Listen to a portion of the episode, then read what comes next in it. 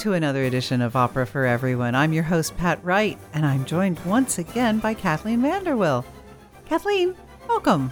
It is so lovely to be with you again, Pat. Uh, glad to have you here and uh, glad to let everyone know that we are tackling another Shakespeare based opera today. Yes, it is on my bucket list to do all of the Shakespeare based operas with you, as long as you'll let me. well, this is kind of interesting. It's Shakespeare based and it's by a very famous composer, but it's not a very well known opera. Das Liebesverbot. Yes, well, it's it's based on one of Shakespeare's least known plays, too, mm-hmm. Measure for Measure. So that fits nicely. Richard Wagner, a very young Richard Wagner, wrote this opera, Das Liebesverbot. This and his very first opera, and all subsequent operas, of course, he is also his own librettist. But he does take inspiration where he finds it. Yes, and although I would say it does follow the well, more than just the general outlines of the play, but but Wagner does change quite a bit. So uh, we'll speak more to that as we go along. Right. It's more of a departure from the uh, uh, strictly following the story than some operas are based on Shakespeare shows. But let's just take a moment and rewind a little bit in Wagner's life. He was born in 1813 and just a little bit of scuttlebutt you might be interested in knowing. Wagner was the name of the man that his mother was married to, Friedrich Wagner. Might be his father, might not be his father. Friedrich Wagner died when Richard Wagner, baby Richard Wagner, was less than a year old. And in pretty short order, his mother married this close family friend of theirs, Ludwig Geyer. He was close to the family before Richard's birth, after his birth and then after the death of his mother, Johanna's husband, from whom Richard Wagner gets his last name, they're they're married very quickly, those two. And Ludwig Geyer is the man who raises Richard Wagner as his own son. So who knows what the real answer is? Richard mm. Wagner was very insistent that no, Friedrich Wagner was definitely his father, but uh, doesn't really matter in the long run, does it? Mm, no, but you know, we love some 200 year old gossip. And this play and opera are very much about morality and having babies within matrimony. So it fits. Yeah, that's fair. That's fair. And there's also, I mean, there's also this other side that let's just let's just deal with this up front with Wagner. It's also believed that he might not have wanted to consider Geyer having been his father because that's a name that a lot of German Jews had, and he was not eager to connect himself with that. It, I mean, it did turn out later that Geyer seems not to have had the any Jewish heritage. It doesn't matter, but it mattered to Wagner because, again, let's just be honest up front. Wagner, for all his musical talent, is also well known for screeds against the Jewish Germans. An uncomfortable truth, and one we should acknowledge. Well, it's a good thing he didn't adapt The Merchant of Venice, so we don't have to talk about that. yes, I'm glad for that. You know, it's very interesting. Das Liebesverbot, The Ban on Love, it's the translation for that title. It's got a lot of sensuality and issues of, of just really important human behavior morality. And it's also got some interesting expressions of national stereotypes going on as well.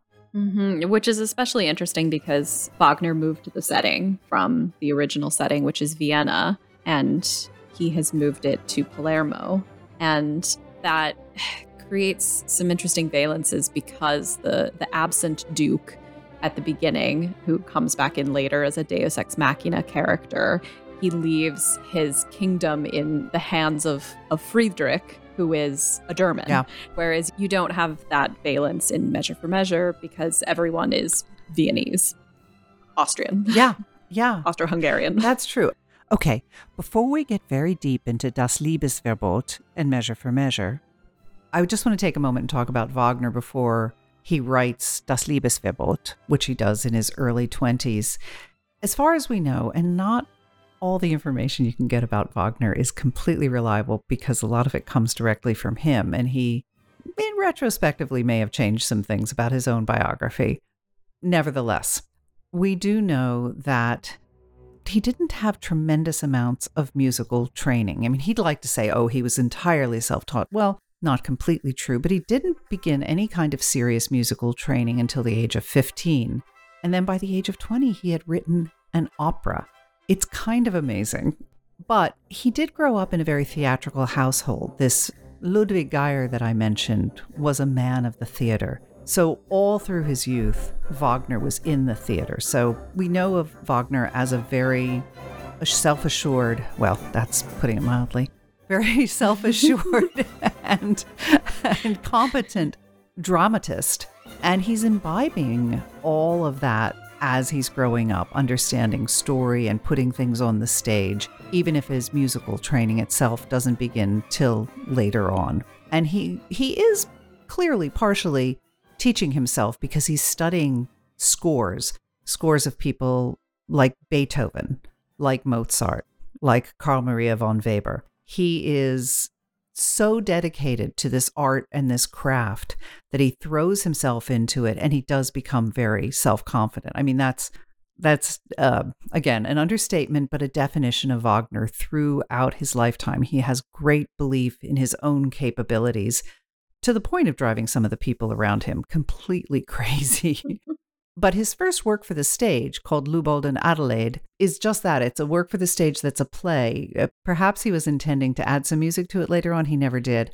But it's very Shakespeare inspired. He loved Shakespeare right from an early age.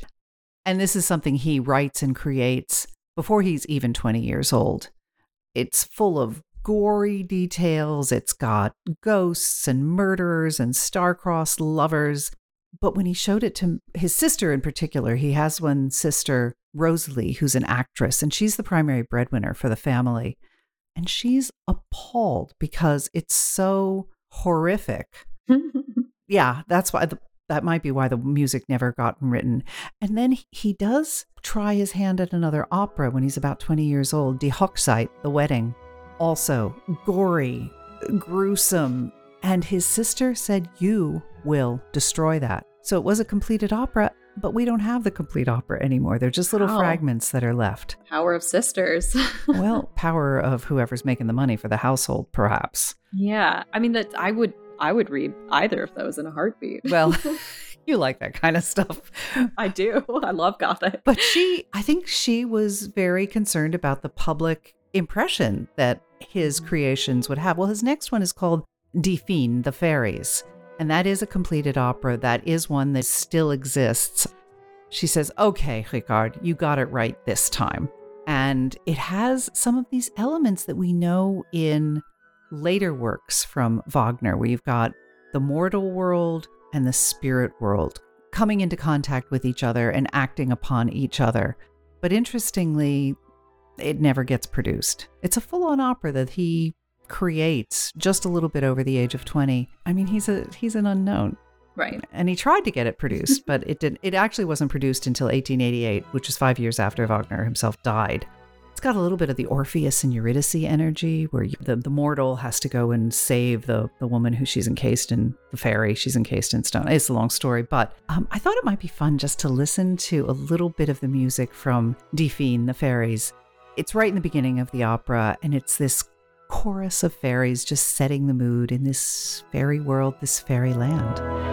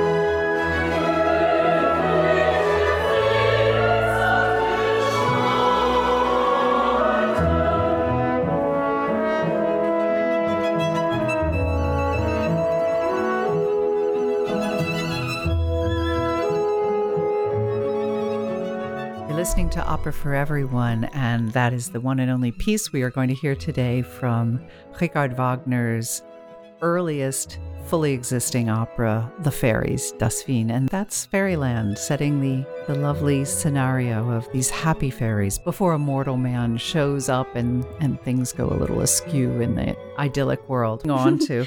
a lot of the female characters in, in this opera could um, sympathize with that. Yeah, fair enough. In terms of Wagner's life, he's he moves around a lot in his early years. he has a hard time finding a position, keeping a position, and keeping everyone happy with him and not being chased by debt collectors. And the theater companies themselves have a little bit of trouble with solvency. For Das Liebesverbot, he's working in Magdeburg. It does premiere in 1836. It was actually March 29th in 1836. I don't usually mention the the month and the day, do I? But I have a reason. And what is that reason? Well, if you think about when Easter is likely to fall, it's in fact during Holy Week, that week between Palm Sunday and Easter Sunday, that this premiere takes place. And with a name like The Ban on Love, that raised an eyebrow or two. And so the very first performance, by the way, there was only one performance of this during Wagner's life. There were supposed to be two at a minimum, but there was only one. We'll get to that in a sec this very first performance, the officials, the authorities said, no, no, no, you can't have a name like that. And so they changed the name to, as Kathleen, you just mentioned earlier, that that he reset it in Palermo. So it was called The Novice from Palermo. Mm. because this lead soprano is a is a novice in a convent. And he wanted to call it, it is usually called this when you find librettos these days of it or scores these days, a grand comic opera they said, no, no, no, we can't call it a comic opera during Holy Week. Just call it a grand opera. So there it was. They changed it. The Novice from Palermo, a grand opera. Although it was just two acts, it wasn't grand in five acts like the French. Well, it's not exactly that comic, so I, I might I might quibble with with calling it a grand comic opera.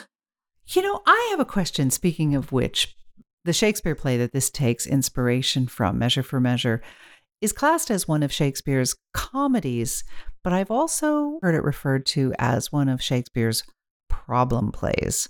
Could you explain that? Yes. So, this is actually one of my favorite terms for Shakespeare. the problem plays? Problem plays, because it's coined in, in the late 19th century by a, a critic. Um, his name is F.S. Boas, and he wrote this treatise called Shakespeare and His Predecessors that was very influential. And he classified a certain number of Shakespeare's plays as problem plays. Surely there's nothing wrong with Shakespeare. There can't be anything wrong with Shakespeare. right. It's not that there's a problem with Shakespeare, but that these plays have a problem posed to the characters and they have to solve it. Mm. And often that problem is a societal problem, as it is in, in this play which is very much about shame and licentiousness and morality and but it's not as much in favor to call them problem plays anymore and i think part of that is because the the term problem play has really evolved to mean like these plays are difficult to understand and classify oh. and they're not really comedies and they're not really tragedies and they're not really histories so the problem is really one of what do we do with them and so I, I like it when they're called problem plays because I think that that's really shows that that we we don't know how to really classify a play like Measure for Measure. And I think people like to classify Shakespeare's plays because it, it makes them a little bit easier to understand yeah. and to expect. Because a comedy is going to end in marriage, a tragedy is going to end in a lot of bodies being wheeled away in a cart. Um, but what is a problem play like Measure for Measure? Hamlet was actually classified originally as a problem play too, although we, we would think of it more as a as a tragedy now, but ones you may recognize like The Winter's Tale. Oh, yeah. And The Merchant of Venice, mm. All's Well That Ends Well, Troilus and Cressida, all were considered problem plays because there's not really a straightforward resolution to the problems within the play. And it can't quite finish some of these plays and go, oh, well, everything ended happily for everyone. Right. Like in A Midsummer Night's Dream, for instance, which everybody ends married and happy and singing so, well, we, yeah. we do end with some marriages here. So I guess that's partly why it gets classed as a comedy. Yes, yes. It has several marriages at the end, including one that is kind of questionable, which we'll we'll discuss. Yeah. Right. Yes, not all marriages are happy, even in the beginning. Yes. okay, I think we've given a lot of pre information. Let's open the opera. Besides that, that jolly, very jolly overture that we heard and a little bit underneath us as well. The opening of the opera is it's jolly, it's rambunctious, it's a little a little unusual. Yes, in the opera we're in Palermo in Sicily.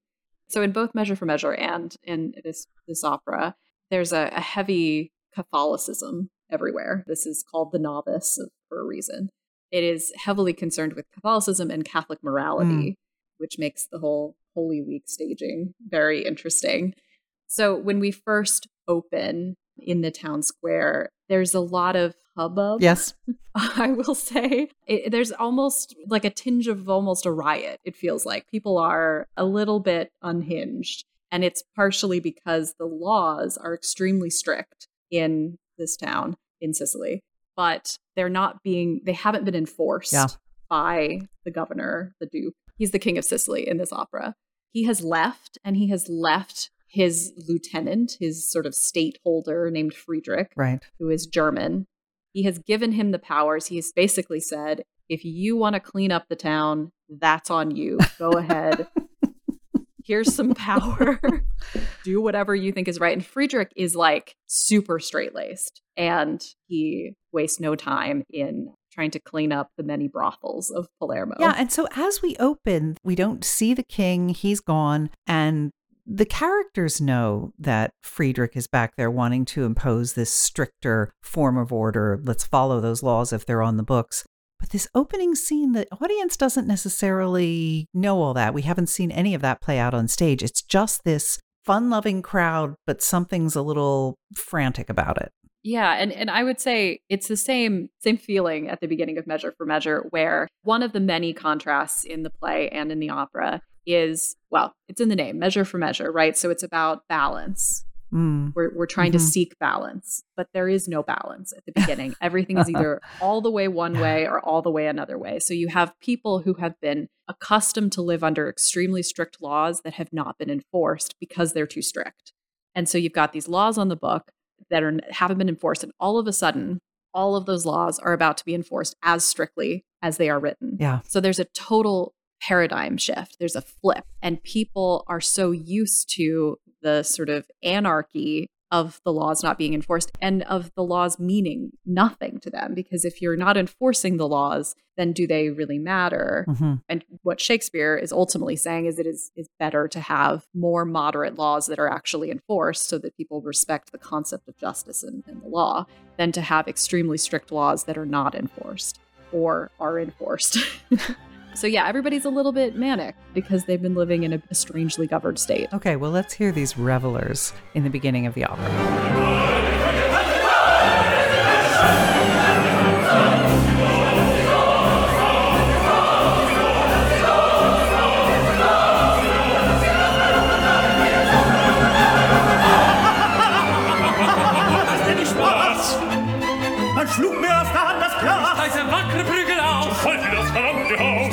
Hackenprügel aus. Zum Teufel das verdammte Haus! Wer hat die Schufte hergeschickt? Wer wüsste denn, wohin man blickt? Sieh Was kam? Was Ist noch ein Hand und meine Blume, auf eure nicht entpackt, dann mit euch noch im Lack. Ich gehe die heilige Jungfrau hin. Was haben sie getan?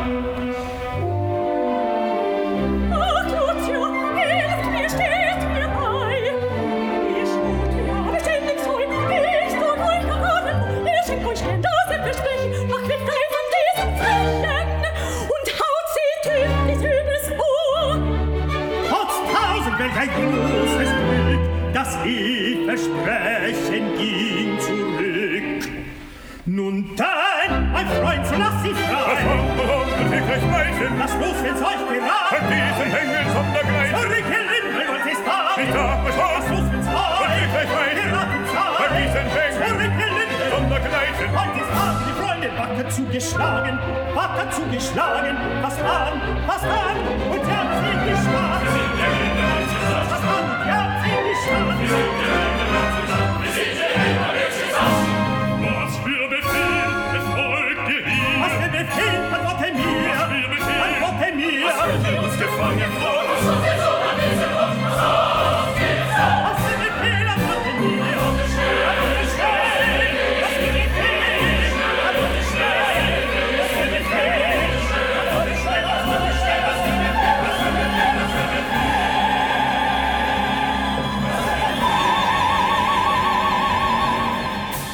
Those are our revelers out in the town square of Palermo in this early opera by Richard Wagner, Das Liebesverbot. Besides this full chorus, there are a lot of characters, named characters in this opera, but one of the ones that we meet pretty early on is Lucio.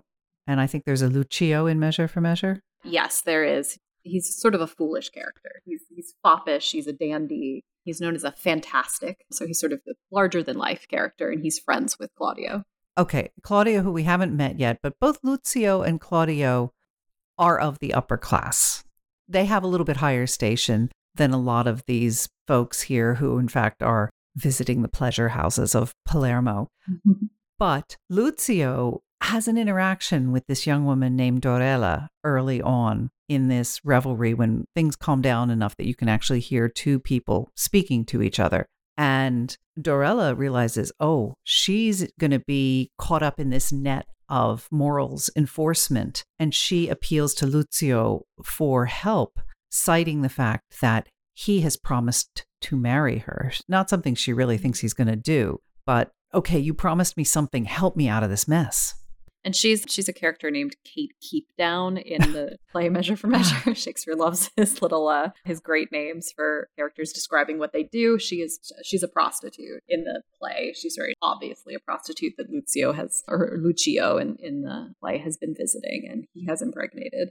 Oh, well, yeah. Here it's just you promised to marry me in the opera. And Mhm. she does seem to be a bit of a flirt, but she also will say later on to Claudio, this other high status fellow in the play, Your sister used to employ me as her maid. So she had quite a respectable job previously. But that particular sister, Isabella, who is in fact our prima donna in the opera, has gone into a convent. So she doesn't need a lady's maid anymore. So this is the employment that she's found. But Lucio, he's just having a good time. And he's Mm-hmm. he's not really interested in helping Dorella, but he's like, oh, well, that would completely get me off the hook from this ill-advised promise that I made. It's like, well, maybe I could, maybe I could do that, but he's not taking any of that seriously. And then this Buffa character, Brighella, shows up, the chief of police, the chief constable, and he he is in fact Buffa. And I'm going to just take a moment because that is very much an Italian term being used here in this Richard Wagner German opera. We don't have time for a full study of all of the music, and that's probably not what you and I are qualified to do either, Kathleen. We can talk story. But just a moment to say that this is being produced in the mid 1830s. So there's some nationalistic feelings going around in the German states at this time. But as far as opera goes, it's very interesting. Wagner himself will write about this at various times. The Germans do not have as strong and recognizable an operatic tradition as people like the Italians or the French.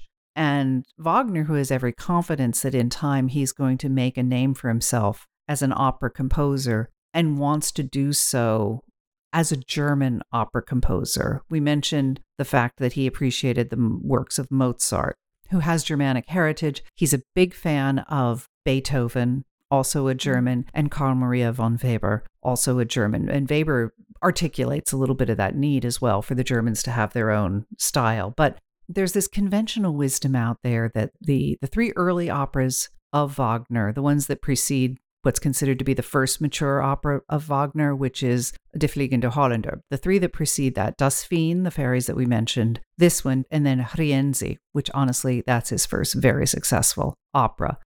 Conventional wisdom says, in a very simplified manner, that the Germanic folkloric tradition is seen in Das Feen.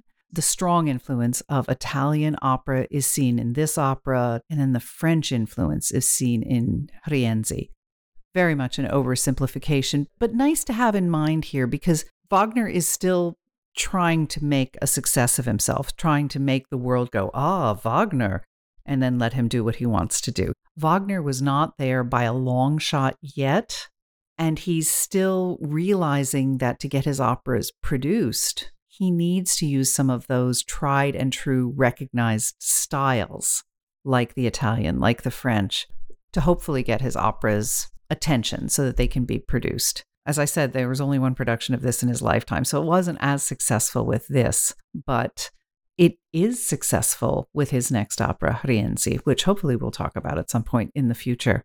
Anyway, Brighella, this Buffa character, he comes on and he is all full of himself, explaining that he's working under the authority of this regent, Friedrich, that you mentioned, and he loves the idea that this is his opportunity to shine and to enforce the law. And all the rabble rousers pretty much just laugh at him.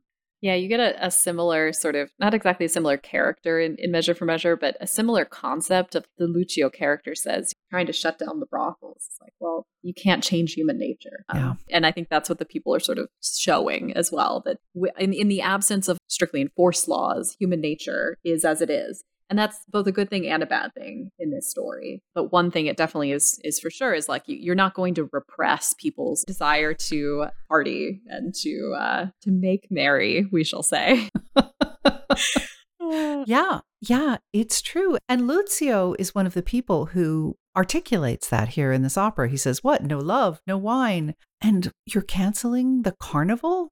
But like, how can you possibly do that? And interesting, when I was talking about the nationalism before, part of what gets said here by everyone on stage, except Brighella, who wants to curry favor with Friedrich, everyone says, oh, the German fool, meaning Friedrich. Interesting, too, we noted that this is a, a German who's been elevated, ambitious man who's been elevated to this role of, of authority and importance by the king of Sicily. And they laugh at him and they say, oh, let's send him home to his snow. Oftentimes, mm-hmm they will contrast the cold German with the hot blooded Sicilians here in the opera. And again, remember, all of this libretto is being written by Wagner himself. Well, we've we've already met some of the people who are being swept up in these changes, yeah. this more strict enforcement of the law, and and the person who's perhaps most affected in this story is the young nobleman Claudio, who has engaged himself or at least has has made promises to a young woman and he has gotten her pregnant. So we have some parallels here with the character of Dorella who is also finding herself in trouble because of her relationship with a man who she thought would marry her. So there's a similar instance of this going on with Claudio. So Claudio has been caught up in this you know, restrictive crackdown because he has had an indiscretion with a woman he wants to marry but is not able to right now. And she is in the family way. Yes. So it has become obvious that this has happened. Oh, Claudio. But he wants to marry her. He does. He loves her. And this is the contrast between him and his friend. Lucio is a bit of a rake. Mm. And I think probably has had amorous indiscretions with many women, mm-hmm, mm-hmm. is that's implied. Whereas Claudio is true hearted. He wants to marry this woman, and he just has not been able to. Yeah. And the woman, Julia, is not a character and not a singer in this opera, but her existence is absolutely key for what's going on here. And he comes out, and the tone will shift because he lets them know they're giving me the death penalty. They're planning to execute me. And Lucio's like, mm-hmm. What? Wh- why? Did you kill someone?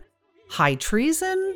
No, I ran afoul of these newly imposed strict laws with strict punishments. And Lucio can't really believe it. It makes absolutely no sense. No sense at all. Yeah, it sort of reminds me of there's always silly news articles every once in a while about old laws on the books in the United States. Like, I think North Carolina, you can't cohabitate with more than two people because it's considered two women because it could be a brothel. Like, there's all these old laws on the books, all these blue laws, they call them. And it's as if somebody had come in and become president and said, okay, I'm going to enforce all of those laws to the letter. So everybody's sort of like, that's so archaic. That's not how we live our lives now. And the things they've done under a different regime are now being punished under this new regime. Right. And Lucio takes another opportunity to criticize the fact that he's doing this because he's this German with this icy cold blood as opposed to the warm blooded, amorous Sicilians. And Claudio's mm-hmm. like, fine, fine, but you got to get me out of this mess, my friend Lucio, and I know what you need to do. You need to go find my sister, the one who's gone into the convent, Isabella. And this tenor, Claudio, sings a lovely piece where he pleads with his friend and he acknowledges, yeah, I may have done something that's not technically correct, but it's forgivable and I want to make it right. And the crowd will join in later on and say, it's Friedrich's fault. Friedrich is the one who's causing all the trouble. And Lucio agrees to go see Sister Isabella in the convent.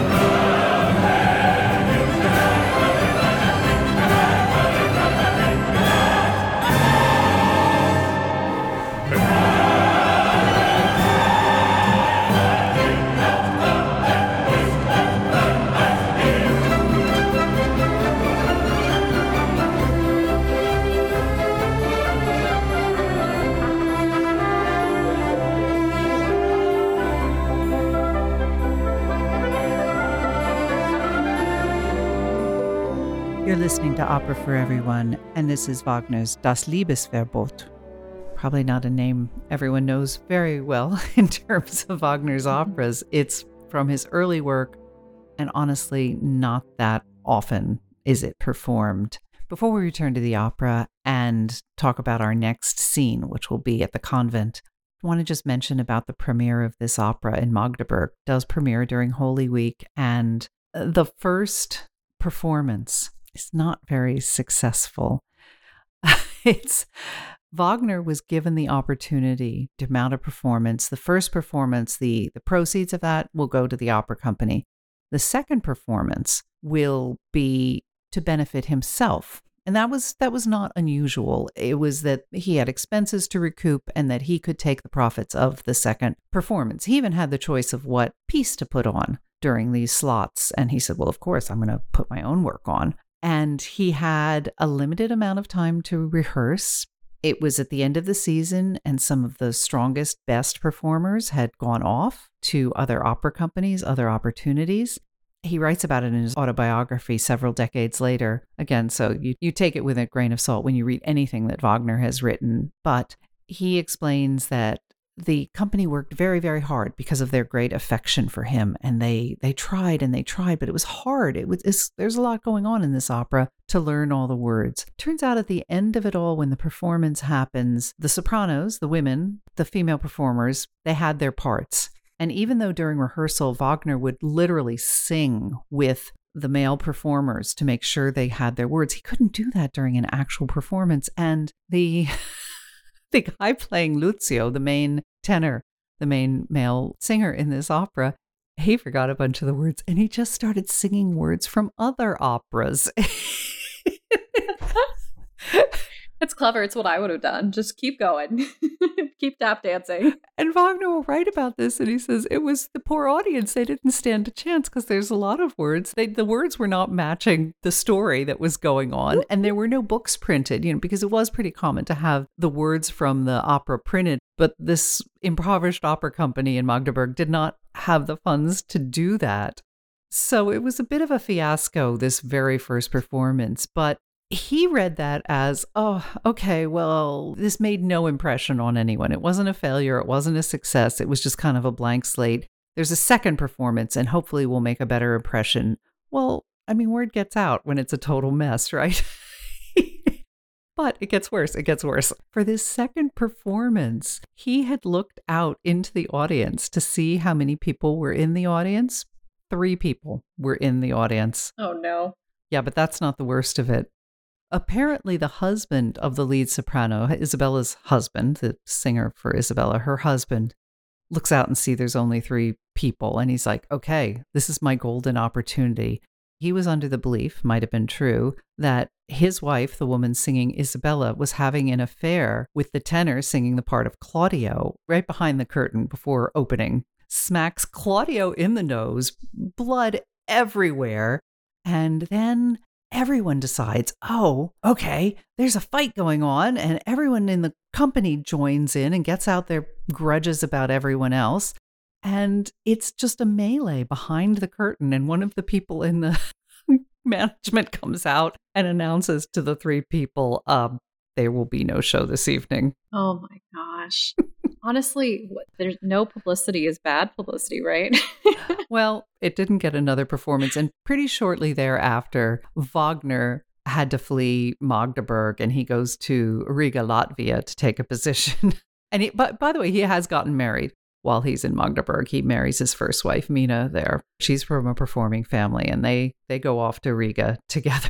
and then, by the way, later on, he will have to escape from Riga and uh, just be ahead of his creditors. Well, you can see why his first failed attempts at, at opera were all these lugubrious gothic dramas. Mm. It seems like he, he lived his life a little bit that way. he did a little bit. Okay, well, that's that's the story of the uh, early performances back to our story. We we have finished our first scene in the first act, and, and our second scene takes place at this convent where Isabella resides, and she's with a friend. And we we have all the nuns out there in the beginning, but these two novices, Isabella and Mariana, are our real focus. Yes, Isabella, her background, as we've alluded to, is that she is she's a noblewoman. She's Claudio's sister, but she has decided to retreat to a very strict convent and Mariana, too, as we'll see very shortly, has her own reasons, her own history mm. as well. Perhaps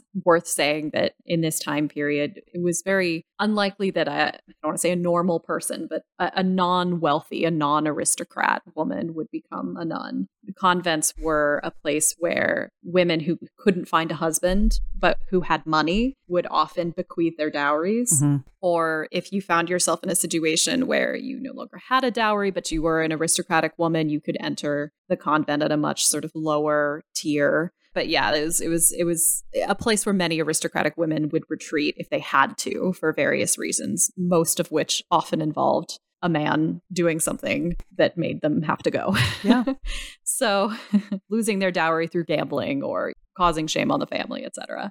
So both of these women have retreated and you can see an echo here in, in the anarchy of Sicily. Mm. And I think one of the effects of that anarchy, you know, we've seen the fun part, we've seen the party, but we haven't really seen what the bad side, the downside to having a sort of anarchic society is. You can see that here in, in these two women who have clearly suffered from the fact that morality and laws have not been enforced. And Isabella, in particular, has decided, I just don't think that involving myself in a relationship with a man through marriage or any other way is really safe in this society. Mm-hmm. And I would rather retreat and just be alone. So that's kind of who she is when we meet her. And she also lets us know that her mother and father are no longer alive. So it's just her brother that she's got.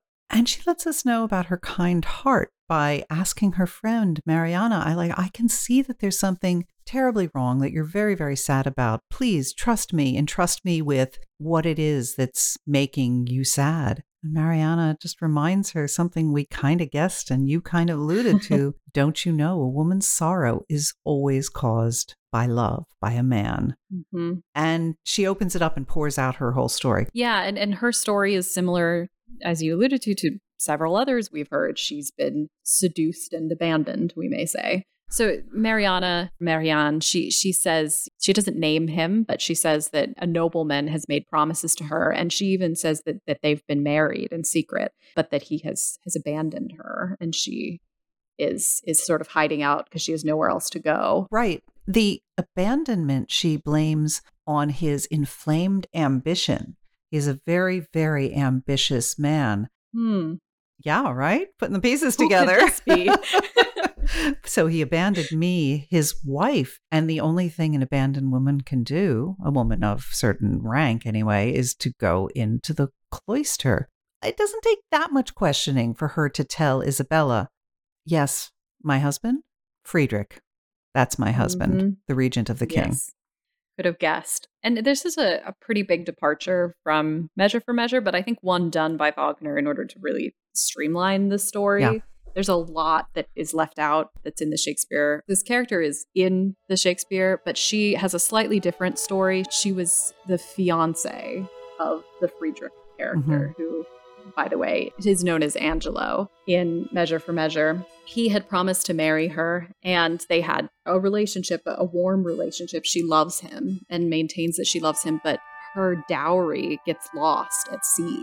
And uh, there's a giant shipwreck and her her dowry is lost and and once that becomes clear, he refuses to go through with the engagement because she doesn't have any money anymore. But because she's been engaged, she is well she's stuck because she loves him and she wants to marry him, but also she's stuck because no one else would have her because it is assumed that the engagement was likely consummated. So she's in a terrible position. She's not in the convent in Measure for Measure. She's actually just in a house that's surrounded by a moat. So there's a very metaphorical prison there. Yeah. Um, and she's kind of whiling away her days alone, waiting for justice to be done. And she she will gain an ally in her friendship with Isabella in Measure for Measure. But in the opera, they are it's more streamlined. They're more conveniently placed together. they have similar right. decisions being made to go into the convent together. And Isabella, as you said, expresses a, great deal of sympathy and understanding and reinforces her own decision is probably the right one to exit the world of men. Yeah, yeah. Let's hear a little bit of these two sisters at the convent singing together. there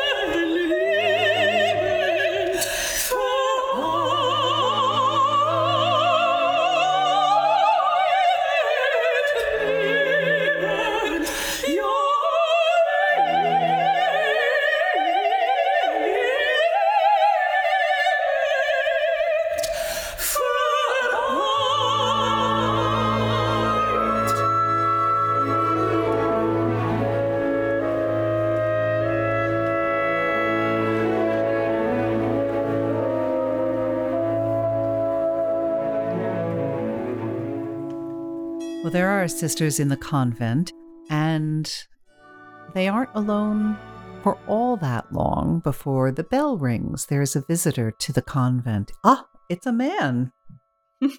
oh no. Oh no. Could only bring trouble, which he does. Complication, anyway. Yeah, for sure. Yeah. So Lucio has been true to his word. He's a, he's a decent friend, I guess you could say. He's come to visit Isabella and to beg her to intercede on her brother's behalf. Yeah. He explains to Isabella what the problem is. And it's so interesting that Isabella's first question when she hears the name Julia, this woman that she knows her brother Claudio likes, he's like, Did he dishonor her? And Lucio's like, No, well, not exactly. He wants to marry her.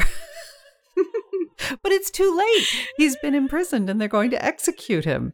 So Isabella wants to be mad at her brother for his behavior, that mm-hmm. he jumped the gun a little bit there. And her love for her brother will be the dominant emotion. Mm-hmm. But she's getting worked up over this whole issue, and not for the first time in this opera. The man watching the woman become impassioned about an issue well, he's finding her kind of attractive. Mm-hmm. Yeah, so she's, um, I, you know, Isabella's formidable. I think yes. that she's a cool character. Yes. She's interesting in both the opera and the play. She has the courage of her convictions and she believes what she believes. And right before Lucio comes in, she's been giving this very impassioned speech of these crimes shouldn't go unpunished. Yes. So it's a little bit of a be careful what you wish for, of course. The second that she wishes for harsher punishments for the crimes done against her friend, yeah. she sees that those crimes are, have been committed as well to a degree by her own brother. So it's worth saying here briefly that Claudio is in a different place than Mariana's Friedrich in the sense that he does love Julia. He wants to marry her. Right. He, his intentions are good, and that's why we forgive his character a little bit more. But he also knows the society that he lives in. He knows the laws mm-hmm. that he lives under, mm-hmm. and he has put her in danger. He's put her in a yeah. situation where he's made her vulnerable in a way that he shouldn't have if he just waited until they were married before consummating the marriage. If he had just waited, right. yes. but waiting is not a thing this character does. So you get, once again, there's no balance. It's either mm-hmm. all or nothing. Mm-hmm. Either it's chastity or it's lewdness. So Isabella is passionate and she loves her brother and she hates injustice and she is fired up about all of these things. Lucio is watching it. This is not in Measure for Measure, I will say, um, but it's a nice little little preview of another character who will react similarly to to Isabella.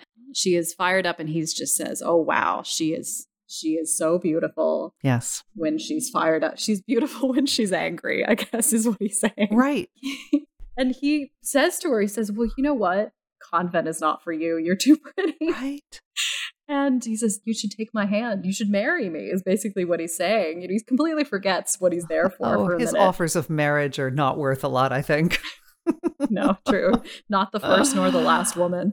But she sort of says, Wake up, come to your senses. There's some serious stuff We've going got a Claudio to save here, right? Proposing marriage to me. But yes, I mean, it's, it's, every man that we've encountered so far, I will say, has the same set of flaws, which is yeah. a, a, weakness when it comes to to beautiful women. Absolutely, but she is such a great character, I think, in this opera and in the play as well. She is determined to do the right thing, and she is angry at the hypocrite Frederick because she knows more about Frederick than most people do, mm-hmm. and she's angry. She even says at one point, I glow with passion the passion for righteousness, the passion to set things right. So let's listen to a little bit of this scene between these two where Isabella is convinced that she needs God's strength to go and do what's right by her brother. And Lucio, he's, he's yeah, let's save Claudio, but oh my goodness, you're pretty. yes, exactly.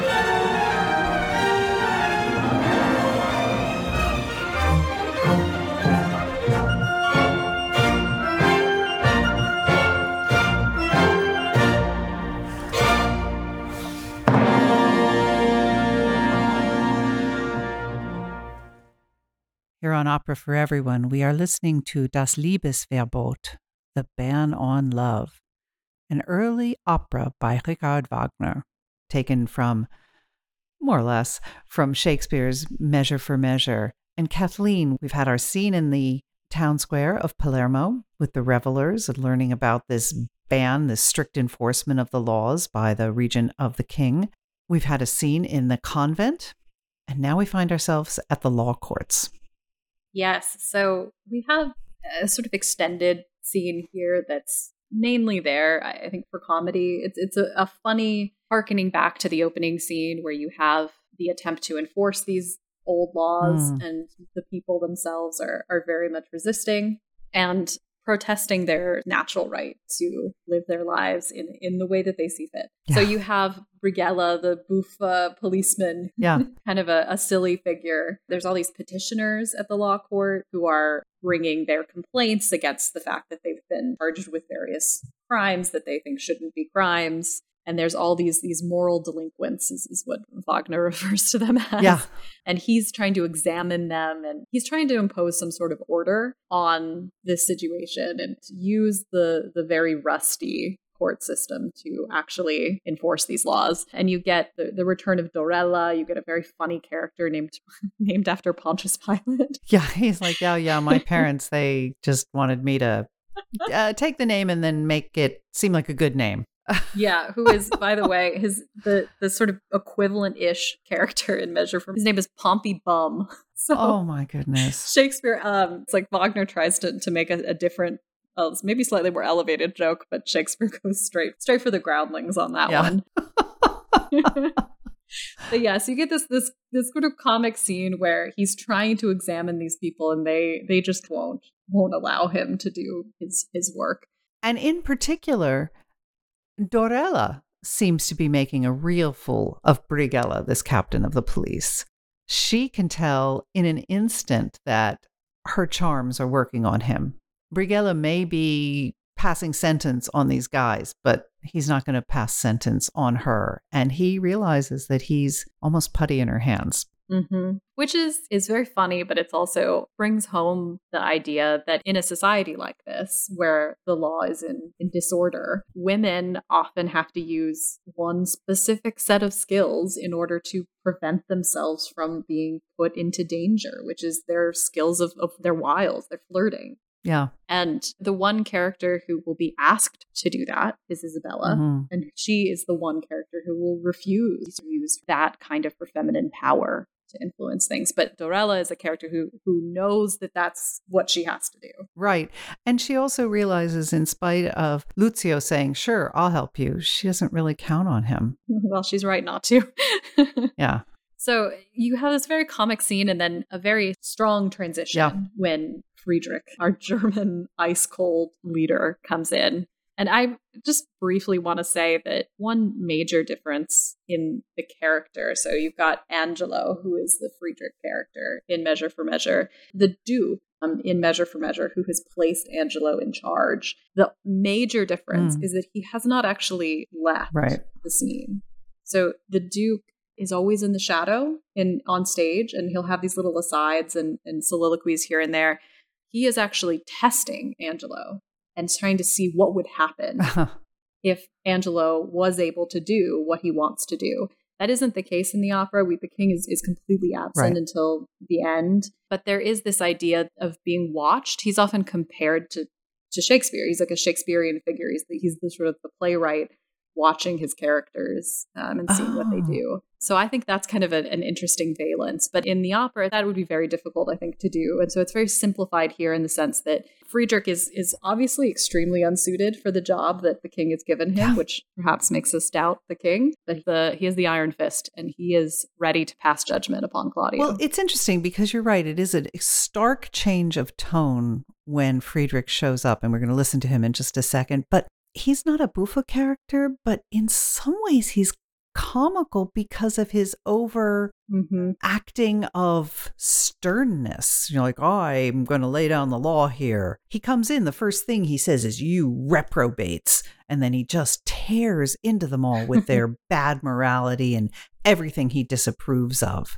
He reminds me so much of the Claude Frollo character in the animated Hunchback of Notre Dame.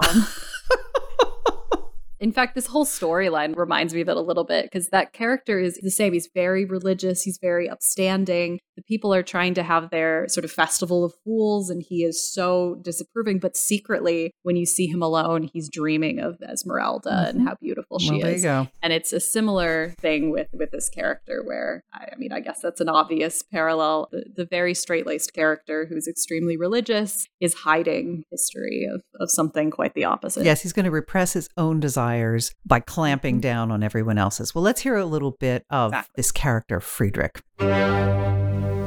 Verworfenes Volk, seid ihr denn ganz versunken im Pfuhl der Lüste, im Schlamme der Begierden, nur nach Vergnügen, Leide steht euer Trachten in Rausch und Wollust. Kennt ihr nur das Leben?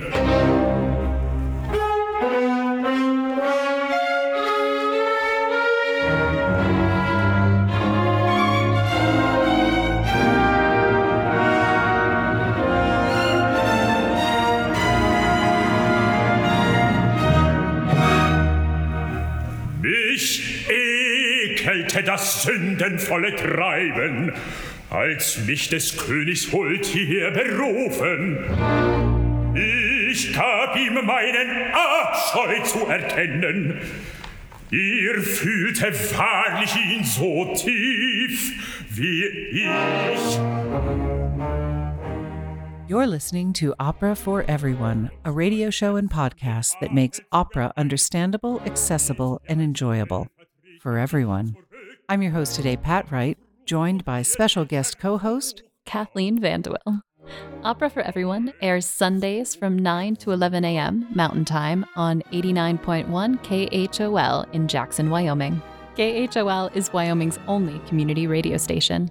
If you like what you hear, please subscribe to the Opera for Everyone podcast, where you can find scores of past episodes. Stay with us. The second half of today's show is coming right up. Welcome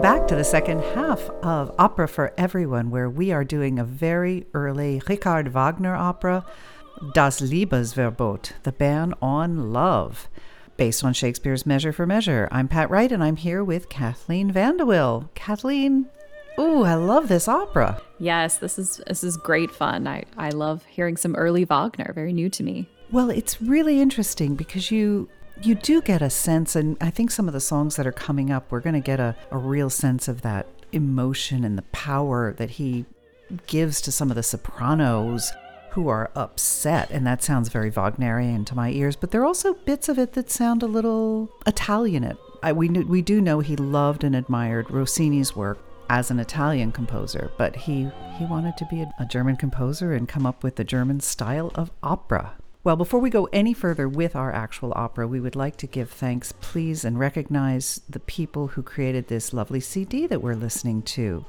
It was recorded in 2012 in Frankfurt with the Alte Oper Frankfurt. The conductor of the orchestra was Sebastian Weigle, and the director of the choir was Matthias Kohler. The role of Friedrich is sung by Michael Nagy. Lucio is Peter Bronder. Claudio is Charles Reid.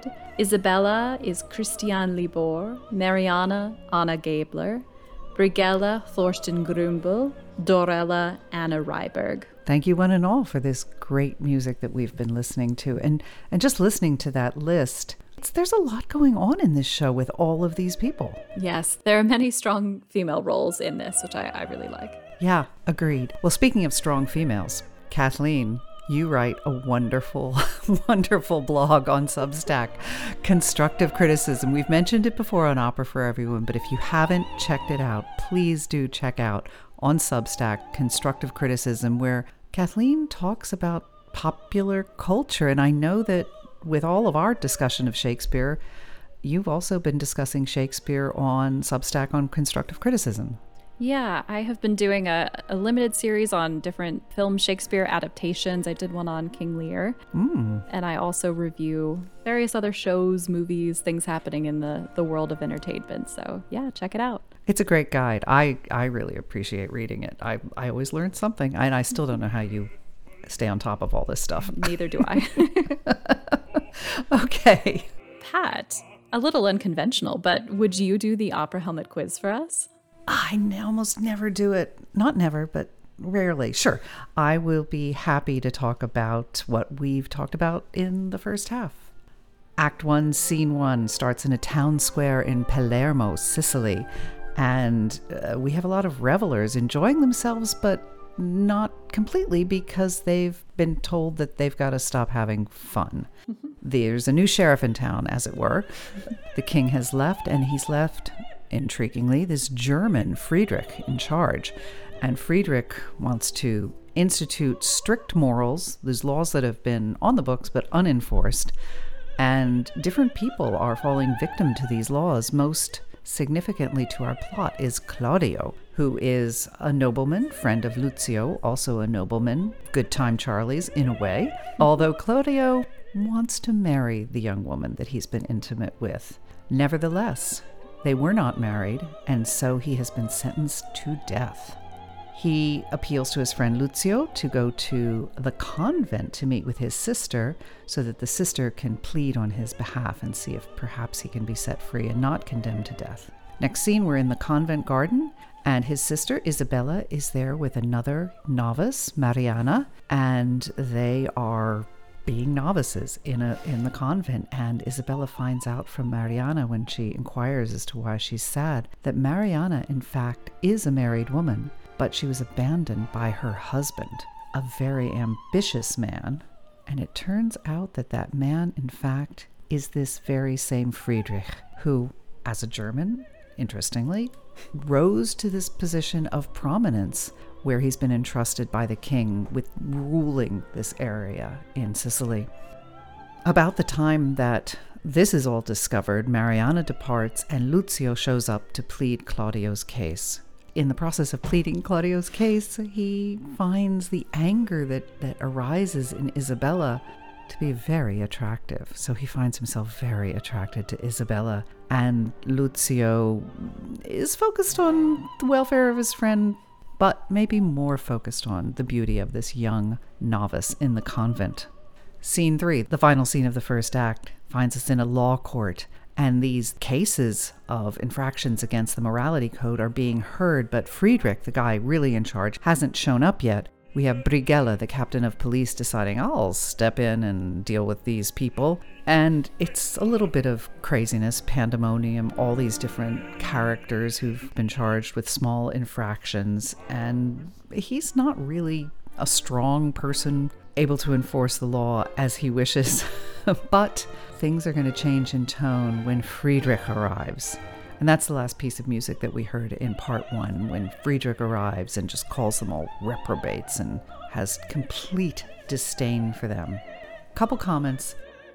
Once again, we always, when we're dealing with Wagner, we always have to acknowledge that he is very good at his craft, but, you know, he was a horrible person. he was uh, not just someone who was very egotistical and self-centered, but we have these these terrible pieces that he's written against the Jews in Germany, and I think any discussion of Wagner needs to at least acknowledge that. Nevertheless, he is one of the artists in the canon of operatic material, and we do enjoy his music. So, along the lines of his extreme nationalism, it's not necessarily showing up yet at this point. In fact, one of the reviews I read said that, yeah, here we have a, a young 20 something Wagner who's not yet deciding that everything that's best in the world comes out of the fatherland, comes out of Germany. And we see that a little bit here in the show, right? Because we've got this German who is relentlessly made fun of for being cold, icy. It's all these images of snow and frost, as opposed to the warm blooded, fiery burning embers of the Italians, the Sicilians here in Palermo. So it's kind of an interesting moment to take a peek at what's going on with Wagner. Oh, and the other thing I wanted to mention is now and always, Wagner writes his own librettos. Okay, well, I have a question for you, Kathleen. Measure for Measure, Shakespeare's play, which is the inspiration for this opera, I know you talked about balance with Measure for Measure, but there's there's got to be more to this title. Yeah, it, it comes from a Bible passage, a Bible quote. It's uh, from the book of Matthew. It's probably more famous as the "Judge not, lest you be judged" passage, or the, oh. the Golden Rule passage. Hmm. So there's a section of that that says, "For what judgment you judge, you shall be judged, and what measure you meet or you measure, it shall be measured to you again." So basically, the idea behind that is the way that you measure others is the way they will measure you. So you have to have balance, and you also have to understand that the people that you are judging are also judging you. And that you shouldn't judge each other, and you should have have mercy and, and grace, and all, all sorts of very recognizable Christian ideals are going into the the title of this this play. And there's a lot of biblical allusions, very overt biblical metaphor in this play, most especially in the the title characters. Confusingly, in the opera, there's a character Angelo, but he he is not a major character. But in the play, Angelo is the Friedrich character. Angelo, a reference to angelic, an angelic sure. nature, which is something that character I think certainly strives to have and continually fails. And then you have Mariana, um, which is obviously a, a reference to the Virgin Mary. And she is caught in a situation where she's married but not married, that kind of idea. Yeah. So yeah. there's a lot of biblical references rife throughout Shakespeare, but this one particularly, and particularly with its overt Catholic, well, not just overtones, but plot structure. We right. have a, a, a novice nun is one of our main characters a good amount of this takes place in a convent. In the play, the king or, or, duke character hasn't gone off. He's actually hiding in a monastery, dressed as a father, as a friar. So there's there are very few plays that are this Catholic. There's a lot of Catholic references. Mm-hmm. One may remember Romeo and Juliet has a friar, but this is a very Catholic play, very concerned with Catholic ideals of morality, which is interesting given its time period. This is a play Shakespeare wrote under James, King James the First, so not an Elizabethan era play. It's one of his later plays, one of his latest comedies. James had a lot of supposed and actual Catholic enemies. Catholics were very persecuted during this time in England, and it, there's there's an idea that uh, Shakespeare's father was probably a secret Catholic as well. Um, and oh, maybe Shakespeare that's himself. interesting. I hadn't heard that before. Yeah, he was a, a lifelong recusant, which means he just refused to go to church. And a lot of people assumed the reason was that he was Catholic. And that had a lot of attendant consequences on him and his family's life. Obviously, Shakespeare himself has been a rumored Catholic, but there's, a, you know, Shakespeare's a rumored everything, I think, these days. Right. so, anyway, it's an interesting play for that, too. And very interesting that it takes place in the Austro-Hungarian Empire in the actual play, but they move it to another overtly Catholic country, to, to Italy, right. for the opera. 16th century, though. Yes, mm-hmm. yes. So yeah, it's there's some very, very intriguing Catholic things going on here. Yeah, and one of the scenes that's coming up is focusing very much on the Carnival, this this mm-hmm. period of celebration before you go into the period of repentance leading up to Easter. So, are we ready to carry on with our plot? I think so. So, when we last left our characters, they were in the law court, and Claudio's case was about to to come before the stone-hearted Friedrich. Yes, yes, and I love the the response that the crowd has to the song that we listened to at the end of the first half. Oh, he's very devout in his speech, but he must be inspired by the devil. Those Sicilians, they got away with words. Yeah. Well, now that Frederick has arrived, it's safe for Isabella to come in and plead the case of her brother. And she does so with great passion and feeling. Well, we've already seen her speak with passion and feeling in a in a most becoming way, according to Lucio earlier. Yes. So we've gotten a taste yes. of how passionate she can be. She's a woman with extremely strongly held beliefs. Yes. Yeah, so she pleads Claudio's case. I think she believes that Claudio has done something wrong, but she's begging mercy. She's not trying to say he's innocent or you shouldn't punish him, but she's saying you have to have clemency, you have to have mercy. Right and that his fault is very human. She emphasizes that that people are not angels; that they're, they're human. And before she she actually gets into the details of pleading her case, because we always have this giant chorus on the stage and, and lots of wonderful pieces that come in this opera because of that. She's like, I need to speak to you alone. So that gives the chorus a chance to get off stage. And she's speaking only to Friedrich, and Friedrich can let us know as the audience how how exciting he finds her appearance, her speech, and pretty much everything about her. And when she notices some of this, she uses that again in her devout belief. This is love is something that God has given, she says. Yes, Isabella sees that her words are having an effect. Hmm. And I think they're having more of an effect than perhaps she notices, but she does see that they're having an effect. And we see that Friedrich well, it's it's almost as if a lightning bolt has struck him. Yeah. He experiences desire, not for the mm-hmm. first time, of course. We know that he has married another woman, but a desire that is is new in intensity to him, and the ice of his heart sort of melts, and he thinks she's so beautiful when she's passionate, and he starts to almost lose it a little bit. Yeah. And he makes her a very indecent proposal.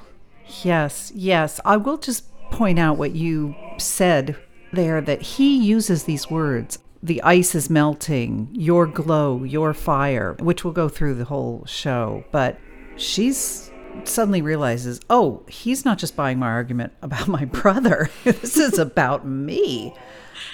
Yes, and it, as as we said earlier, this is an echo of Lucio's reaction to her when she said similar things. That these men they love it when she's passionate and angry. Yeah, which I guess is is sort of useful to her purposes, but ends up going far too far, as everything does in this play. It's all about imbalance in the opera. So the imbalance here is that Friedrich goes from a cold man who shows no desire to a man overwhelmed by his own desire yeah. and ruled by it.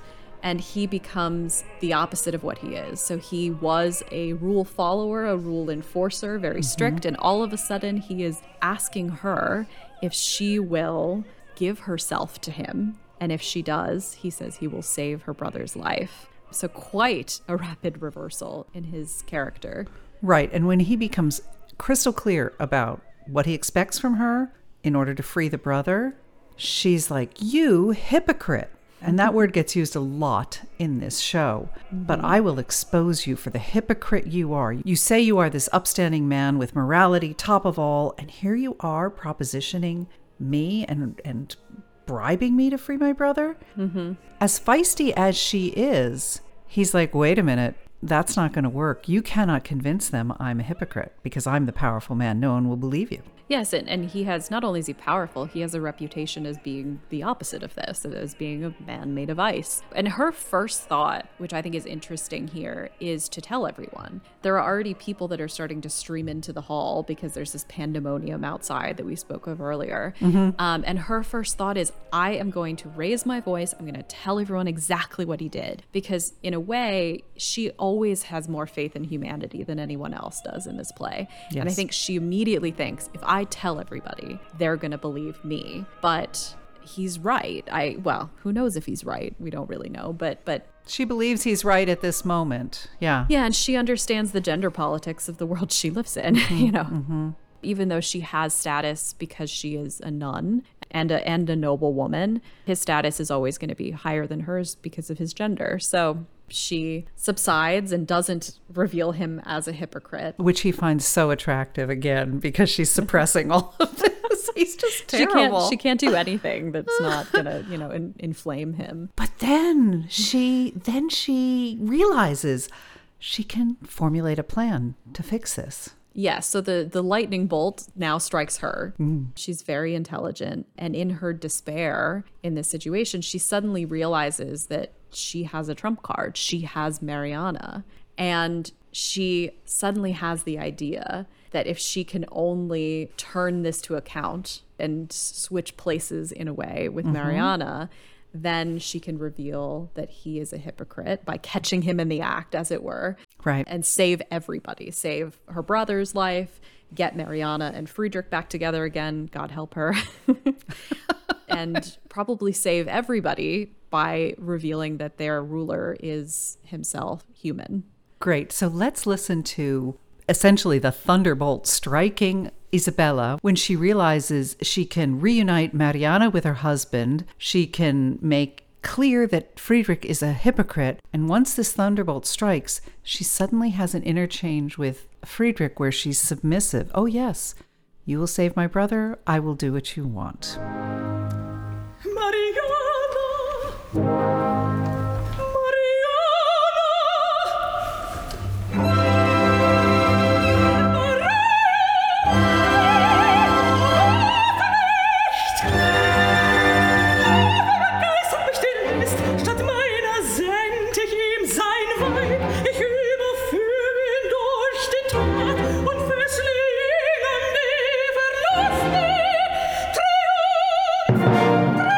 Ins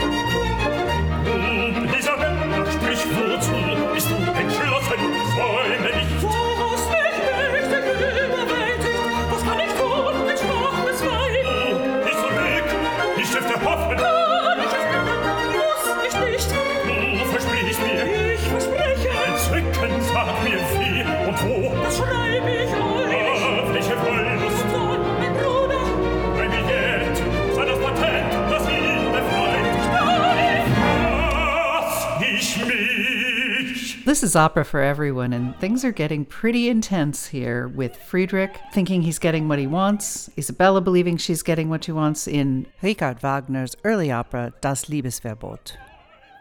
Kathleen, we've just concluded Act One. Well, between these two, and then, of course, all the rest of the folks jump on stage and express their opinions as well. But that is the summation of what happens in Act One. And Act Two finds us in the prison garden. Yes, Isabella is visiting her brother and she is unfolding this plan to him. And importantly here, she's testing him a little bit. Hmm. She's she's trying to figure out whether he is I think sort of if he's worth saving, honestly. She's a very morally black and white woman, I think, in some ways. Yeah. Not that she wouldn't try to save him, but but she sort of reveals these proposals to him and says basically Friedrich has said that if I give him myself and, and say, do what do you want me to do? Do you think this is a thing I should do? And she's very happy with his first response, where he Yes. says, I would gladly give my life for yours. I will die defending your honor. And she's she's reasonably satisfied with that answer, interestingly. Yes, which is completely opposite from what happens in the original source. So in Measure for Measure, Claudio begs her on his knees to save him and to go through with the deal. And she rebukes him so strongly in the text. And she even says, There's something sort of unnatural, almost incestuous in your basically like taking my life so that you can live. And she says, what would our father say? That you need to buck up, basically. And then he has a change of heart and says, You're right. I'm willing to die for ah. you hmm. to save you. Because once again, this is very Catholic morality. The idea that his earthly life would be worth more than her honor, her virginity, her mm-hmm. purity as a nun. It doesn't make sense. It doesn't compute to her. She's saying, We'll both be in heaven eventually. It's better if we both go there without this sin on our conscience. And he says, You're right. And she says, I hear our Father speaking through you. So hmm. it's it's interesting. There's a little bit of a reversal there. Right, because here in the opera, he starts out being noble and willing to sacrifice himself.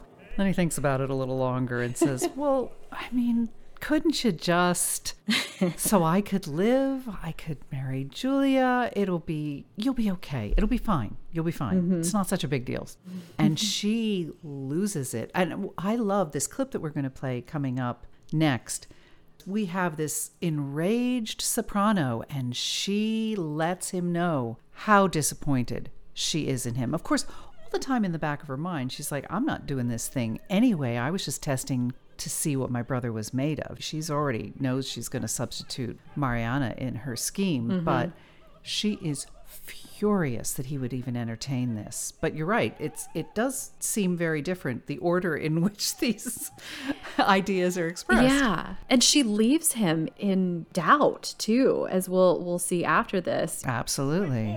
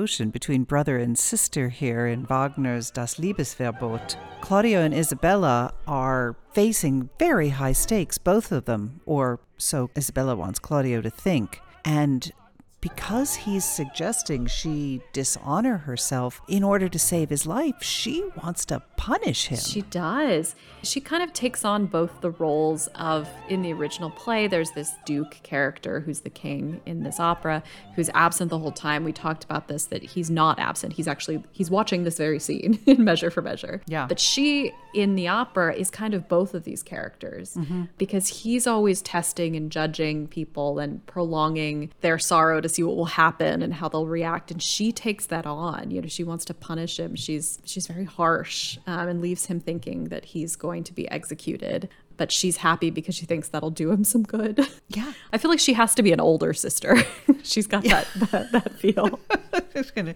she's gonna correct her younger brother. Yeah. Well, you know, she's already mentioned the fact that their parents are gone, and she does in fact say at one point she has a a, a big piece that she sings where she's working this all through in her own mind. She says, "With Claudio, the fear of death is what will make him atone for his bad behavior." Well. Not, not quite, probably.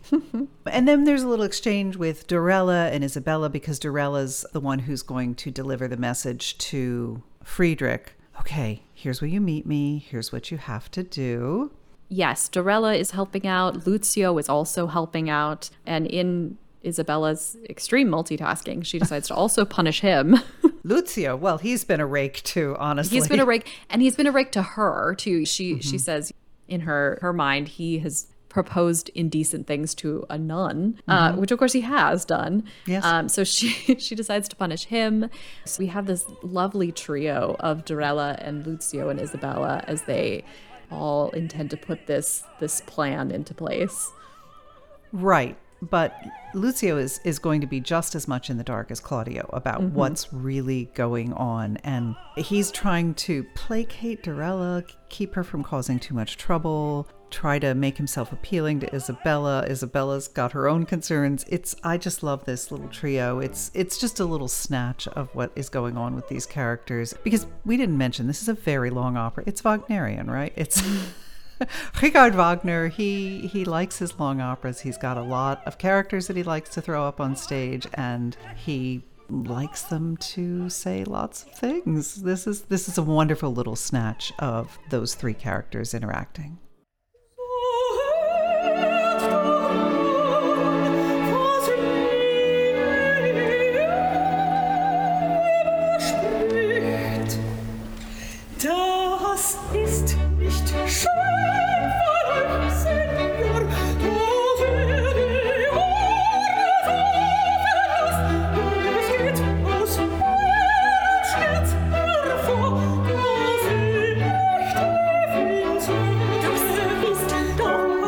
Świetnie spali w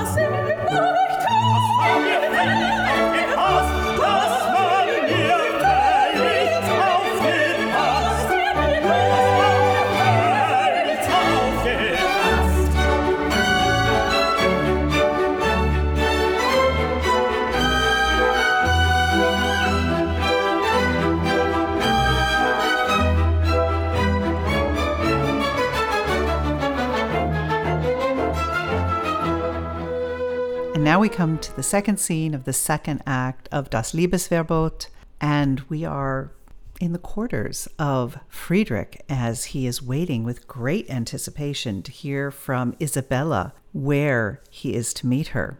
And he's steeling himself up for this huge moral infraction, but says he can't he can't fight it. Yes, he's in some despair and desire, and he seems to be experiencing these things sort of for the first time. Yeah. And he sings about his, uh, as we've said, he uses a lot of sort of ice and fire metaphors, and he's singing about how the ice of his heart has been melted, and she's this sort of fiery flame that's consuming him. And then Brighella comes in, Brighella, our Buffa constable, Yes. he's got work to do. Brighella comes in and, and introduces Dorella, who has the letter that Isabella has written, and gives that to Friedrich. And they sort of stand there waiting for his response. And Friedrich reads the letter, and Isabella lays out the terms for their hmm. meeting.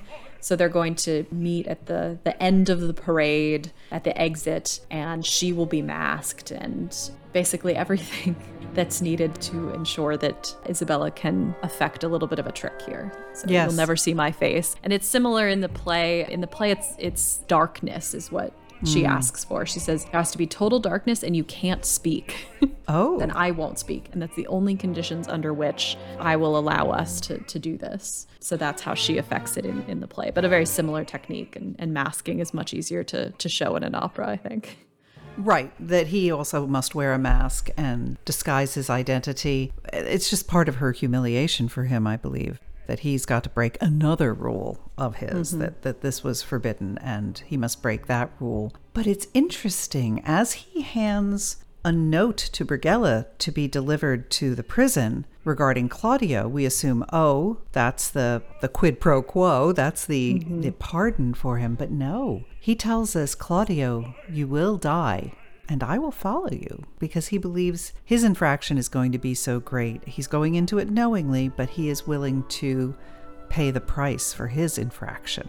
Mm-hmm. One of the things he says is very powerful, I believe. After passion comes death. Mm-hmm. But I, I do want to say, speaking of operas, granted, 1900 was when Puccini wrote Tosca, but this reminds me a little bit of in Tosca, where Scarpia pretends that he is going to free Tosca's lover from the death sentence so that he can be with Tosca. I mean, arguably, Friedrich is as bad as Scarpia. Yeah. Once again, poor Mariana is all I've got to say. you know, she's married to this man and he really doesn't show him himself to advantage at any point. He just gets worse and worse. Yeah, that's true. He's self destructive and willing to take everyone down. He even says that he's going to take Isabella down too, because he says, I want to sort of give Isabella both to God and hell. I think there's this idea in his mind that if he does this with her, he's condemning himself, but also her to hell. Mm-hmm. So he really wants to burn everything down. He really does. And then we have a moment with sort of this little B couple, more or less. Well, I don't know. Dorella couples up with several people, but Brighella, who finds that Dorella is quite attractive, says, oh, Forget this ridiculous ban. I was trying to impose it. I don't believe in it anymore. Dorella, I want you. Yes, and, and so she goes, okay, well, why don't we both echo this and we'll both be masked and we can we can have our moment together. Yes, yes. And I love the fact that she tells him, I will come as Columbine, the ingenue, the sexy woman in mm-hmm. Commedia dell'arte. That's this old time entertainment of the Italians. And she tells him, You must come as Pierrot. This is this hapless clown, the one who doesn't succeed. He's not Harlequin, who ultimately typically ends up with Columbine. He's the one who, who wants to end up with Columbine. So I think that's a fascinating suggestion for her to make that he has to come as the, the sad clown who doesn't mm-hmm. really get the girl. Yeah, it's really funny. And then she kind of gives him this quick little kiss, and he has this really sweet moment. They they provide so much levity here, where he says, "Wow, a kiss? This is what they're trying to prohibit? It's just a kiss. It's it." There's nothing evil in this. Mm-hmm. And he says, if he wants to prohibit this, he really is a German, which is just such a funny line coming from Wagner. Yes, well, this was, yeah, this was early Wagner. Well, the next scene is where it's all going to happen. It's all going to come together. Lots and lots of people on stage, and the carnival is starting. Let's just start off with this beginning of the final scene of the final act of this opera where the carnival is beginning and then Lucio is going to be the good time Charlie calling everyone to revelry and fun even though it's still technically forbidden but he doesn't care. But I want to point out that this music in the beginning matches that overture, that happy, peppy, let's all have fun music. And then we'll hear just a little bit of Lucio. Thank you.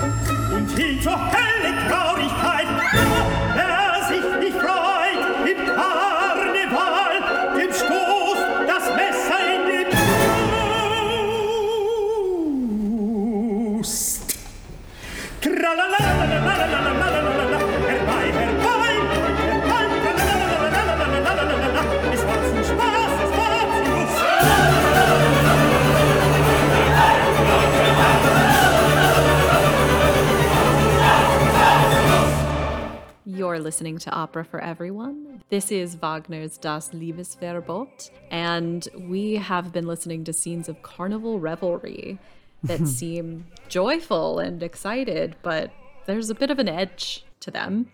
Not technically legal, but eh. True.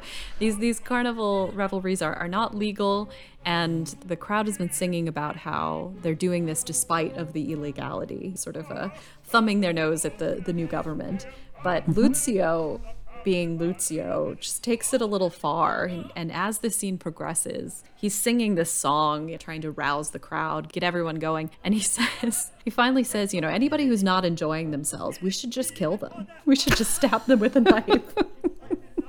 extreme. and it becomes this sort of this little like uh, this is a you know our joy. It's our right to be happy and to be at the carnival. And if anyone tries to stop us we'll stop them. So there's there's an edge to this revelry. And there's a frenzy to the crowd. Yeah. and into this comes mariana and isabella who are both they're both masked in identical mm. masks. And all of our other characters are, are on stage. We've got brighella and dorella searching for each other. We've got isabella and mariana. We've got lucio and the whole chorus and everybody. So it's a big big crowd scene here and there's a lot going on. But we stop for a moment to have this lovely little scene where mariana is able to sing about what she's about to do, which is seduce her own husband.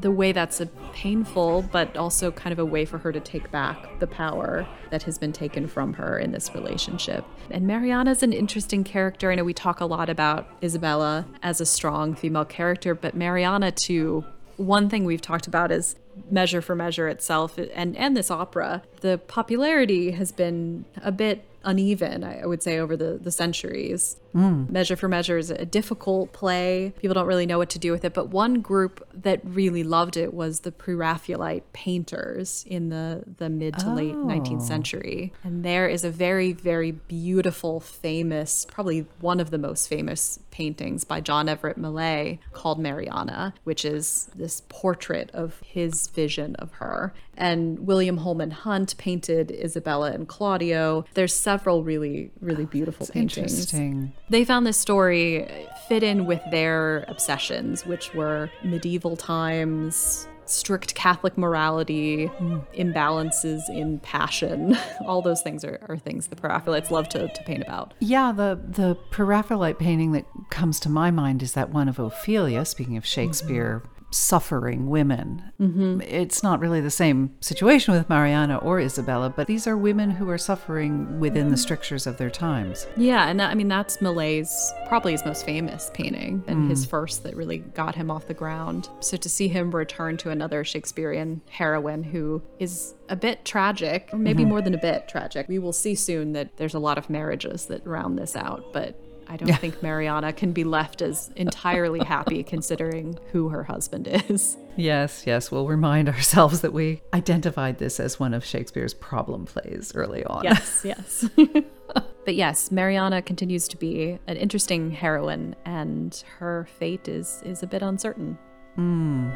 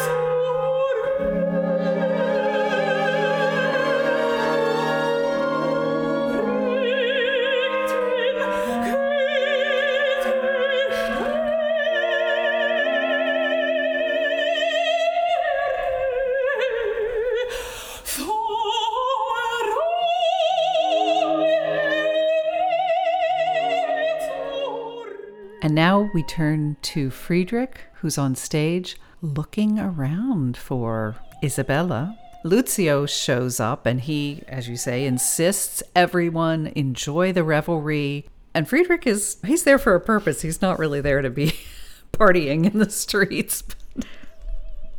he doesn't, uh, he doesn't fight Lucio as hard as you might think he would.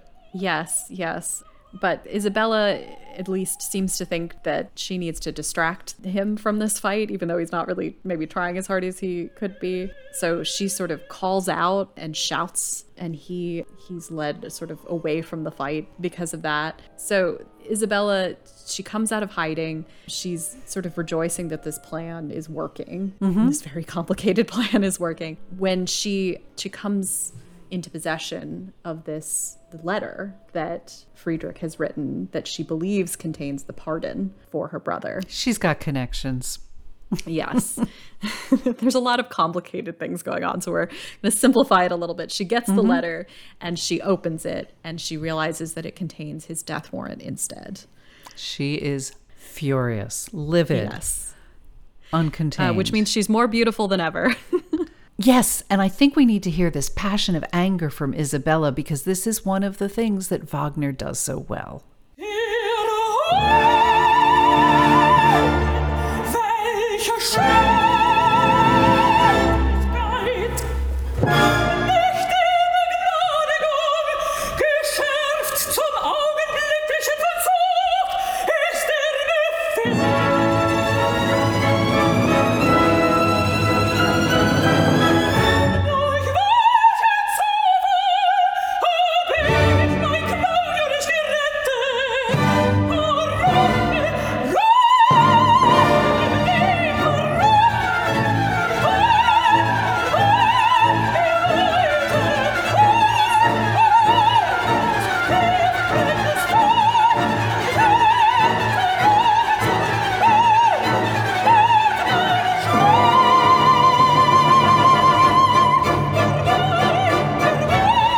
That was a very angry Isabella right at the end of Wagner's take on Measure for Measure by Shakespeare in his very early opera, Das Liebesverbot. She's furious and she's also not going to be dissuaded from trying to draw everyone else into the argument. She's not going to be cowed anymore. She calls him out for the tyrant and hypocrite that he is and says, You must overthrow him. But Lucio, he's not convinced because he thinks that she's the hypocrite. yes, and he's I think a little a little upset because she's rejected him too. So Yeah. he, he is suddenly on the wrong side of things and, and says, no, no, no, don't don't believe her. She's a crazy woman. And so uh, Isabella is just even more upset. He's furious at her because she will not save her brother, he believes. And she has come up with a plan to save her brother, but she hasn't really let anyone in on the details other than Mariana or maybe Dorella. Yeah, and she's kept it from them. That's why she has the letter sent to her first rather than to him because she doesn't want him to know that he's been saved, which kind of kind of bites her a little bit because then she loses Lucio's support. Uh, so there's a lot Yeah. of confusion. There's a lot going on here. Absolutely. And Isabella tries to say, No, Lucio, friend of my brother, we have all been tricked. And he's just calling her a disgrace, a scammer, and he wants nothing to do with her. He's furious mm-hmm. that she's going to allow her brother to die, his good friend. right. So then we have this hilarious little additional confusion where we hear Brighella is is crying out for help. Yes. because he has been chasing Dorella mm-hmm. and he thinks that Friedrich is after Dorella. So he's grabbed Friedrich and unmasked him. And then all of a sudden realizes he's got the guy in charge of, of everything. Oops. Sorry, boss. Um, and Mariana is right next to him and she's sort of clinging to him. And the, the understanding is that they've been together and Yes. they recognize her. And everybody's going, oh my gosh, what's going on?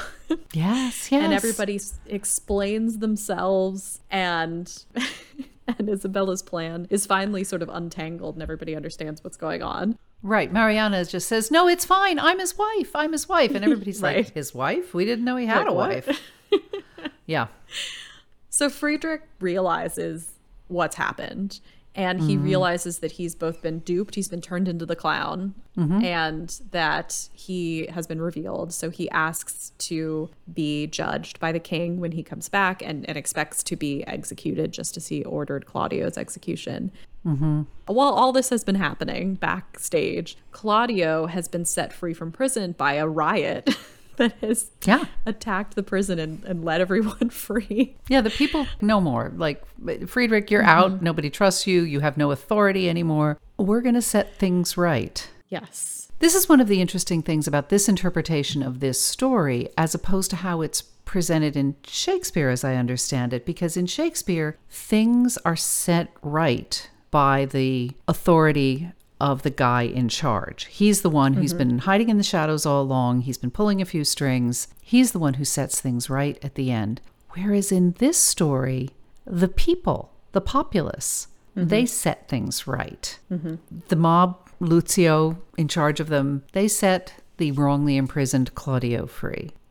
Isabella, she's trying to set things right. She's a normal person. She's not got any governmental authority. And Friedrich is ready to die for his infractions. And there's this wonderful thing that everyone says right near the end where they said, No, we have repealed the law. That's what the people say. We have repealed the law. We want to be kinder than you. Mm-hmm. Which, by the way, that's an echo of a line from a very famous ending of an opera by Mozart. That's what the Countess says at the end of Marriage of Figaro when all is revealed. I mean, there's been a bed trick here, there's been a bed trick there where you substitute the wrong person when the when the count wants to have a dalliance with Susanna. It in fact is his wife. And he says, Okay, I deserve to be punished. And she says, No, no, I am kinder than you.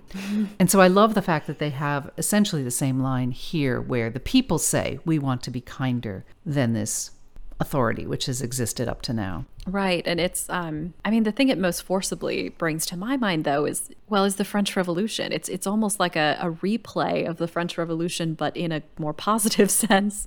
The, the whole stabbing people thing um, notwithstanding. You know, there's the, the the Bastille storming. We get a scene where that happens with the, the prison is stormed and the, the head of state is deposed. There's a, a threat of decapitation.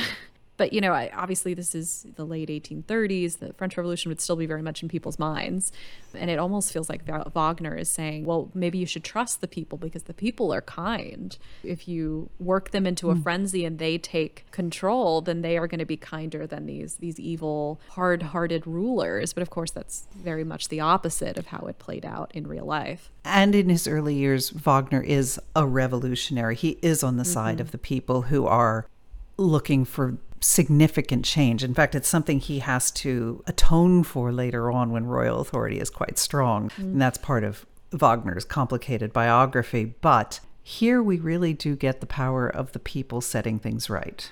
Yes, and so to sort of wrap our story up, mm. the the king is going to return. We hear that he's going to land very soon, and so all of this nonsense has to be cleaned up very quickly. Yes, yes, yes. and so everyone decides they're going to have this carnival 10 times as much as they have been to, to greet their beloved king Uh, because they think okay we have to prove to him how happy we are and how opposite of the sort of puritanism and, and purity of, of friedrich that they don't want that it doesn't Yeah. belong here so friedrich ends with mariana because he hasn't really done anything wrong he's just been with his own wife he hasn't Yeah. contravened these laws. He is set free as long as he's with Mariana. The idea is they they end together, and once again, God help her. Yes. maybe maybe she'll be a good influence on him.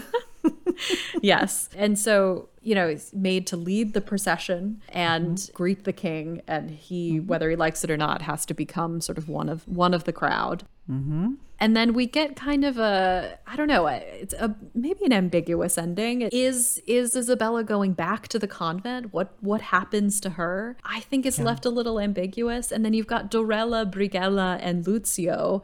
And the question is sort of I don't really I don't feel like we get a, a clear idea of what happens to them. Everybody's sort of just swept up in this this carnival. And yeah.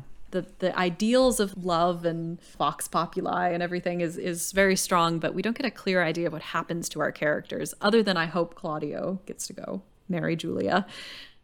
Oh, we're just going to say yes. We're we're going to yeah, we're going to say yes. Everybody ends happily. but such it is in, in Measure for Measure too. It's sort of a famously ambiguous ending where all of the couples marry except the king, who we know has been, or the duke in in the play has been sort of you know watching everything. He has fallen in love with Isabella because he's seen her goodness and her her wisdom because he's a spy. And everyone falls in love with Isabella. Everybody falls in love with Isabella, yeah. And so he, because he's been watching her, he knows who she is. And at the end, he says, The only thing that's fitting is that we wrap everything up and you and I get married. And he extends his hand to her and she's silent. She doesn't say anything. And then the play ends. So people have interpreted this in, in a lot of different ways. Does she go back to the convent? She makes some sort of noises at the end of the opera that makes it sound like maybe she will. Or does she embrace the carnival atmosphere and join the people? Uh, we don't really know in either play. What I take from a close reading of the libretto is she's likely to go back to the convent, at least for a while. I mean, I don't know about those Yeah. final vows, but I, she's she's a novice. I think she's going back for for a little while. Well, the world that she lives in hasn't changed, which I think is kind of interesting. That we see at the end of the Shakespeare play that the characters and the circumstances have been balanced. There is no big carnival scene. There is no frenzy in Measure for Measure. It's it's um, that's very much a, an invention of this opera. But there is a balancing of of everything at the end, and the marriages are meant to cement that balance. And the marriage of the leader, the Duke, and Isabella, I think is is sort of the final balancing act. And a lot of people do interpret it that she will leave the convent because the world is no longer out of balance. She she went into the convent because the world was out of balance. She wanted to hide from the world, but that is no longer the case and now she embraces her own life and, and marriage. But in in this opera, that isn't really the case. You know, I mean, there's been a frenzy, there's been an overthrow of the government. so if I were Isabella and Mariana, to be honest, I would go back into the convent, I. Yeah, although Mariana wasn't happy in the convent. She really did want to live out her life as a married woman. So let's hmm. hope it works out for her. I have my doubts, but you know. Yeah, well, let's listen to some of this final scene in the opera and the end of this very, very early opera by Wagner, Das Liebesverbot. Kathleen, thank you once again for helping me out with another show, with helping me out with Shakespeare. Always a pleasure. always, always happy to do so. I can't wait to do it again.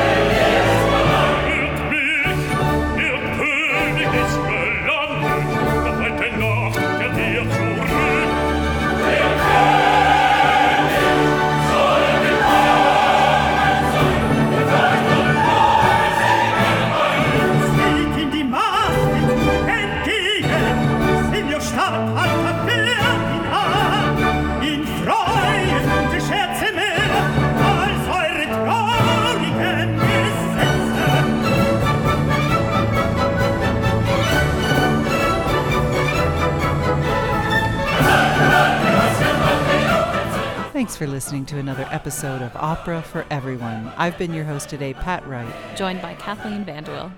If you've enjoyed our show and would like to hear more, please subscribe to the Opera for Everyone podcast. Opera can be challenging, But everyone loves a good story. and a story set to music is even better. Our mission is to make opera understandable, accessible, and enjoyable because we believe Opera is for everyone.